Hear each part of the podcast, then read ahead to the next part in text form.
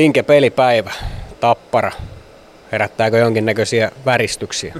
Tietysti aina herättää väristyksiä Tappara, että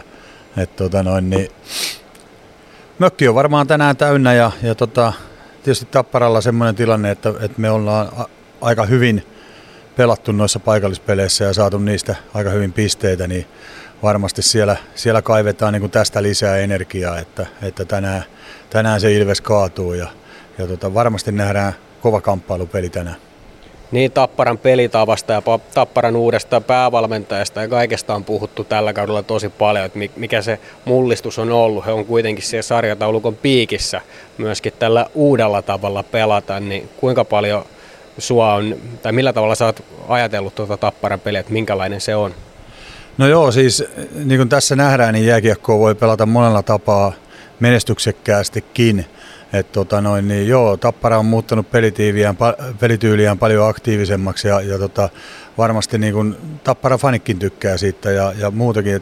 Se on ihan viihdyttävää kiekkoa tällä hetkellä ja hyvä näin, koska kyllähän mieluummin katsoo semmoista niin kuin viihdyttävää jääkiekkoa, missä tapahtuu, tulee maaleja, tulee vähän virheitäkin ja näin, mutta kyllähän se uppoo yleisöön. Ja niin kuin nähdään nyt Tapparan kohdalla, että vaikka tyyli on mennyt aika lailla niin kuin toiseen laitaan, niin silti sillä pystyy vielä menestyä ja tekemään tulosta. Pelitapa heillä myöskin on tosi kuluttava, siinä ollaan tosi aktiivisia tietyllä tavalla.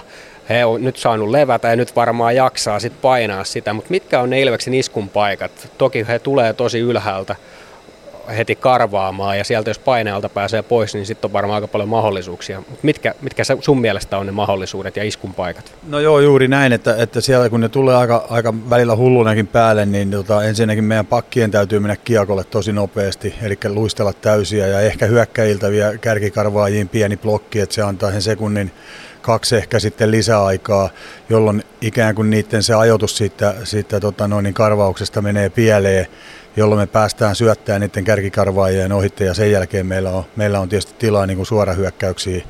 Hyviä syöttöjä tietysti vaatii lavasta lapaan, että me päästään sieltä paineen alta pois, mutta niin kuin nukkua ei parane ollenkaan siellä omissa, että siellä täytyy tehdä nopeita päätöksiä ja niin kuin meidän täytyy pelata nopeata jääkiekkoa tänään. Me puhutaan meidän lähetyksessä tällä viikolla marraskuu teemana ja marraskuuhan on tosi... Könnäsellä oli siinä joku hyvä pointti, mutta Se on saanut ilmasta ruokaa taas, niin se on iloinen.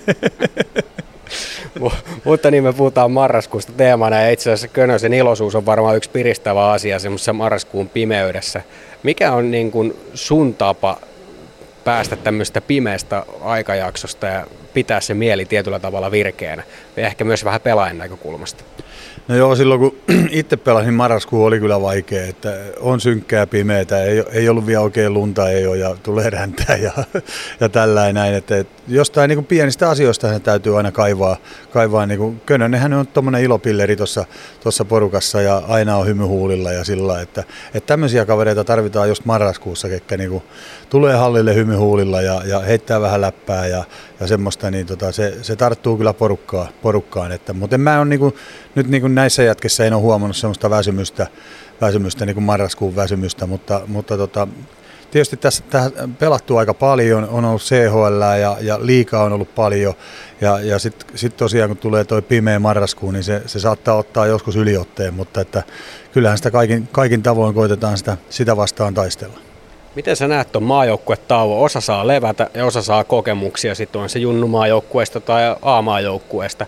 Niin millaisia asioita nuo maajoukkuekomennukset tai sitten tuollaiset tauot on pelaajille? Kuinka merkittäviä?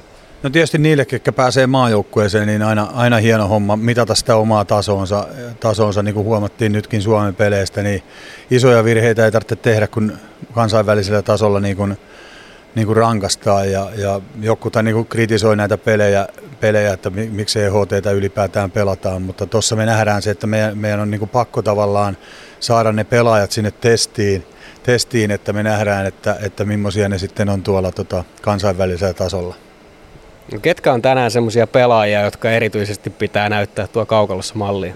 Toi vieressä oleva irvistelijä Eemeli Suomi ainakin. Se vaaditaan siltä. Kuulostaa hyvältä. Vielä loppuun, niin mikä olisi sun viesti joukkueelle ennen paikallismatsia? No ei siinä, sehän täytyy se asenne olla ihan tapissa ja niin kuin mä oon Eemeli jo Aassa sanonut, että Tapparalle ei hävitä, niin semmoisella mentaliteetillä täytyy lähteä niin tänään pelaa. Hyvä, kiitos. Kiitos.